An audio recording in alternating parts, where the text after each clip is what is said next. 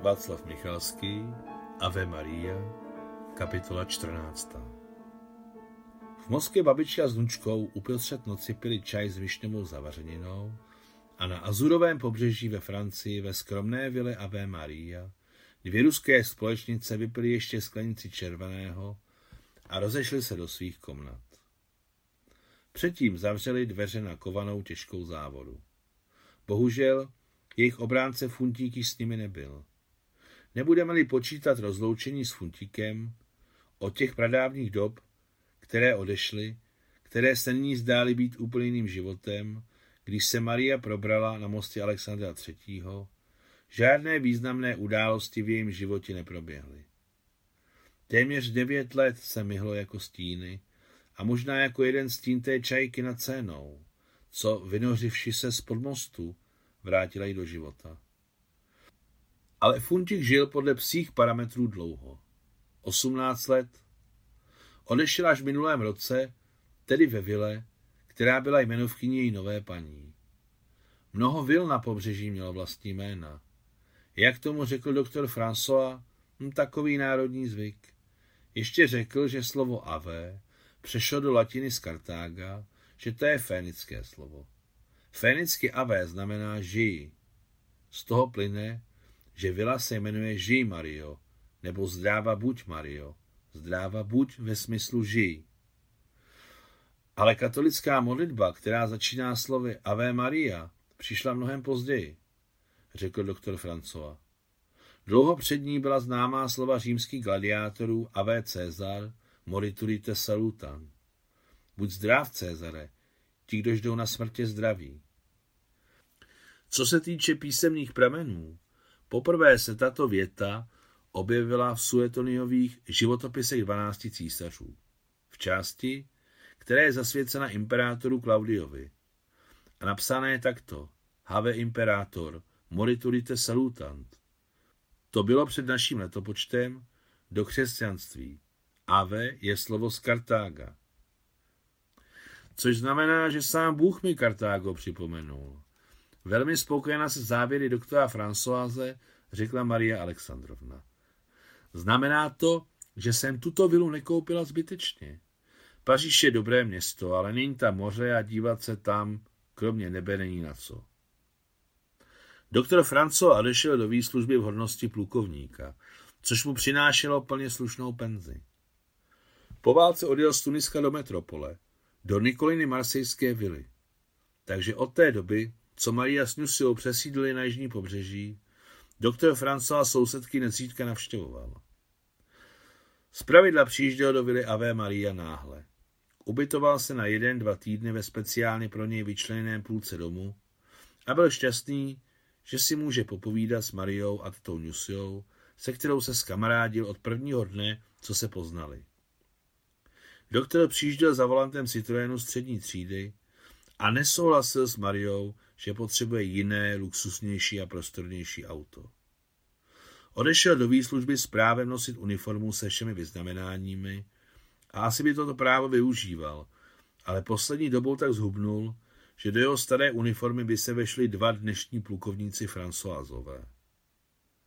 Celý život od dětství až do stáří doktor François prochodil ve vojenské uniformě a civilní oděv se mu zdál jak nepohodlný, tak divný, ale nedalo se nic dělat. Co když si přešije všechny uniformy a najednou se znovu spraví? Doktor velmi doufal, že se mu vrátí bývalá stavba těla. Ale zatím byl neduživý, s tenkým krkem a nepřiměřeně velkou hlavou ve vztahu k jeho novému tělu. Přitom se, pravda, utvrzoval v tom, že se cítí velmi dobře, lépe se mu hýbe než v minulosti a jako dříve se může 8 hodin denně věnovat lingvistice. Především u vás mi je dobře, Marie, říkal doktor François. Doma jsem sám a tady u vás je dobře. Snídaně, oběd, večeře. Tak se přestěhujte k nám, navrhla mu náhle Maria. Nemohu, odpověděl po dlouhé pauze doktor. Nechat tam pochovanou Claudine? Ne, už i tak jsem se jí málo věnovala během jejího života. A teď od ní utéci, to nemohu. Toho dne, kdy Funtík odešel, se stalo něco mystického, co si obyvatelé vily zapamatovali navždy. V domku s načervenalou taškovou střechou žila u hlídače vily a jeho ženy krásná kočka jménem Izabel. Byla ještě mladá, překrásná, silná, na vysokých tlapách.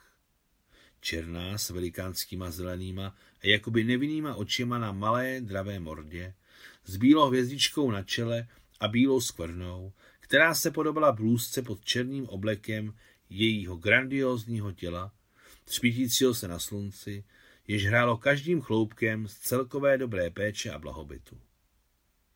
Izabel se pohybovala tak plavně a důstojně a dívala se na všechny s takovou blahosklonou lhostejností, že bylo i hned jasné, že ona nežije u hlídače a jeho ženy, ale oni u ní. A nejen oni, ale i všichni ostatní, včetně Marii, Newsy, Funtíka, i samotné vily, včetně moře a měsíce nad mořem, i nebe a hvězdy jakékoliv velikosti. K Izabelině cti je třeba říci, že znala hranici a na slunce pokorně žourala, jako by přiznávala jeho prvenství nad sebou a vládu nad světem. Co se týče Funtíka, měli s Izabel dávno zvláštní důvěrný vztah. Vznikl ještě v době, kdy Izabel byla drobným koťátkem. Jednou k ním do usedlosti neočekávaně zaběhl ohromný velký pes jak vzrůstem, tak držením těla, připomínající vlka. Když viděl koťátko, zježila se mu srs na zátilku a automaticky vyrazil udělat s ním krátký proces. Náhle, kde se vzal, tu se vzal, spoza jaspínového keře vyskočil funtík a vrče ze všech sil zahradil psovi cestu. A malinká Izabel se hned schovala pod fundíka. Vrčel tak vstekle a rozvášněně, stříkaje sliny a vale oči, ale sám byl ve srovnání s nezvaným hostem tak malý a ubohý, že se pes rozpačitě zastavil a asi se zamyslel, že by měl steklinu.